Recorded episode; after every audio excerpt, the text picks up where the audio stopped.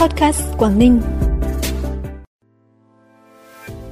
Phụ nữ Bắc Cạn hưởng ứng tuần lễ áo dài. Hà Giang được đề cử hạng mục điểm đến du lịch mới nổi hàng đầu châu Á. Lạng Sơn khai thác tiềm năng du lịch từ các vườn đào cổ Mẫu Sơn là những thông tin đáng chú ý sẽ có trong bản tin vùng Đông Bắc sáng nay, thứ tư ngày 8 tháng 3. Thưa quý vị và các bạn, tuần lễ áo dài 2023 diễn ra từ ngày 1 tháng 3 đến ngày 8 tháng 3, góp phần quan trọng thực hiện mục tiêu của Trung ương Hội Liên hiệp Phụ nữ Việt Nam đưa giá trị áo dài trở thành di sản văn hóa Việt Nam. Các cấp hội phụ nữ trên địa bàn tỉnh Bắc Cạn đã và đang có nhiều hoạt động hưởng ứng tuần lễ áo dài, thu hút đông đảo cán bộ hội viên phụ nữ tham gia, như phát động cán bộ hội viên phụ nữ mặc áo dài trong tuần lễ áo dài, quyên góp tặng áo dài cho phụ nữ có hoàn cảnh khó khăn. Mới đây, giải thưởng du lịch thế giới World Travel Awards lần thứ 30, khu vực châu Á và châu Đại Dương đã mở cổng bình chọn. Du lịch Việt Nam được đề cử tại nhiều hạng mục quan trọng, trong đó du lịch Hà Giang vinh dự được đề cử tại hạng mục điểm đến du lịch mới nổi hàng đầu châu Á. Thông qua việc bình chọn lần này nhằm định vị hình ảnh và xây dựng thương hiệu du lịch bền vững, làm cho du lịch Hà Giang trở thành điểm đến hấp dẫn, thu hút đông đảo du khách trong và ngoài nước. Trước đó Hà Giang cũng vinh dự xếp thứ 25 trong danh sách 52 điểm đến tuyệt vời cho du khách toàn cầu khám phá trong năm 2023, theo danh sách mới công bố của báo Mỹ New York Times. Trong phần giới thiệu về Hà Giang, báo này nhận định vùng đất này không dành cho những người nhút nhát với cung đường đèo, những khúc cua hiểm trở khiến hành trình trải nghiệm trên xe máy vừa khó lường vừa phấn khích. Cơ sở hạ tầng, cơ sở vật chất được đầu tư phát triển khiến Hà Giang càng thu hút du khách hơn những năm gần đây. Du khách đến đây được tìm hiểu về văn hóa của người dân tộc Mông, Tày ở những bản làng trên sườn núi, đi thuyền trên sông giữa những dãy núi hùng vĩ. Ủy ban nhân dân thành phố Hải Dương, tỉnh Hải Dương đang tích cực triển khai dự án tổ chức thí điểm tuyến phố đi bộ chợ đêm Bạch Đằng. Dự kiến tuyến phố sẽ khai trương vào dịp lễ 30 tháng 4, mùng 1 tháng 5 tới. Dự án được thực hiện bằng nguồn vốn xã hội hóa 100% của doanh nghiệp. Tuyến phố dự kiến có 30 gian hàng địa điểm kinh doanh, phục vụ nhu cầu mua sắm của người dân và du khách việc tổ chức thí điểm tuyến phố đi bộ, chợ đêm vào thứ Bảy, Chủ nhật hàng tuần nhằm quảng bá giới thiệu về văn hóa con người và các sản phẩm đặc sản của Hải Dương, hình thành một quần thể không gian văn hóa và kinh doanh dịch vụ về đêm, đáp ứng nhu cầu vui chơi giải trí, trải nghiệm và mua sắm của người dân trong tỉnh và thu hút khách du lịch về với Hải Dương. Tổ chức Tầm nhìn thế giới tại Việt Nam phối hợp với Hội Liên hiệp Phụ nữ thành phố Hải Phòng, Hội Liên hiệp Phụ nữ quận Ngô Quyền mới đây đã chính thức ra mắt website chợ online Ngô Quyền đây là hoạt động thiết thực nhằm thực hiện chủ đề hành động năm 2023 của thành phố Hải Phòng,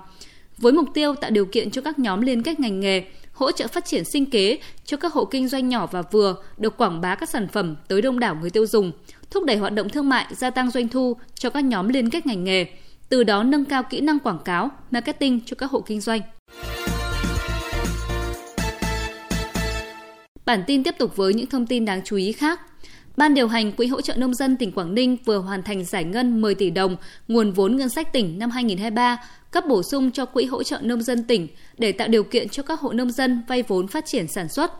Theo đó 10 tỷ đồng đã được giải ngân cho 117 hội viên nông dân, thành viên các hợp tác xã, tổ hợp tác thực hiện 10 dự án phát triển sản xuất. Thông qua nguồn vốn nhằm giúp hội viên nông dân có thêm nguồn lực phát triển sản xuất, tạo việc làm, tăng thu nhập, vươn lên làm giàu chính đáng – đồng thời góp phần xây dựng tổ chức hội ngày càng vững mạnh, thúc đẩy phát triển kinh tế xã hội các địa phương. Thời gian gần đây, nhiều vườn đào cổ khu vực thôn Ngàn Pặc thuộc xã Công Sơn, huyện Cao Lộc, tỉnh Lạng Sơn đã thu hút những người thích khám phá. Đây là một sản phẩm du lịch mới, hấp dẫn du khách thập phương và người dân bản địa.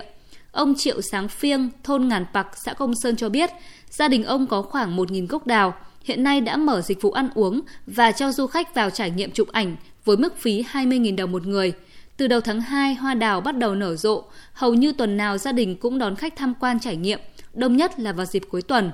Công Sơn hiện có 302 hộ dân, trong đó hơn 50% số hộ trên địa bàn xã trồng đào. Trong đó số hộ trồng giống đào cổ tập trung nhiều nhất tại thôn Ngàn Pặc với khoảng 6 hecta Những vườn đào này cách trung tâm khu du lịch Mẫu Sơn 8 km. Mặc dù những vườn đào đẹp đặc trưng trên địa bàn thị xã Công Sơn có sức hấp dẫn, nhưng việc phát triển hạ tầng dịch vụ du lịch tại đây vẫn còn hạn chế. Công an xã Tân Trung, huyện Tân Yên, tỉnh Bắc Giang vừa tiến hành xác minh trả lại tài sản cho người đánh rơi do một em học sinh trên địa bàn nhặt được. Theo đó, khoảng 16 giờ ngày 3 tháng 3, trên đường từ trường trung học cơ sở Tân Trung về nhà, em Nguyễn Duy Linh, học sinh lớp 8B, nhặt được một chiếc điện thoại di động iPhone 12 Pro Max trị giá 20 triệu đồng. Ngay sau đó em Linh mang tới công an xã Tân Trung giao nộp tài sản.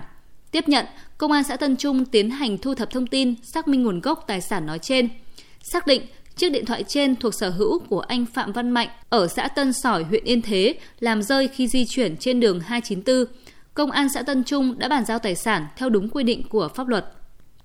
Phần cuối bản tin là thông tin thời tiết khu vực phía Đông Bắc Bộ. Ngày hôm nay các tỉnh khu vực phía Đông Bắc Bộ sáng sớm có sương mù và sương mù rải rác, trưa chiều giảm mây hưởng nắng, gió đông nam cấp 2 cấp 3, đêm và sáng sớm trời rét, nhiệt độ thấp nhất từ 17 đến 20 độ, vùng núi có nơi dưới 17 độ, nhiệt độ cao nhất từ 23 đến 26 độ. Trân trọng cảm ơn quý vị và các bạn đã dành thời gian quan tâm kênh podcast Quảng Ninh. Xin kính chào và hẹn gặp lại.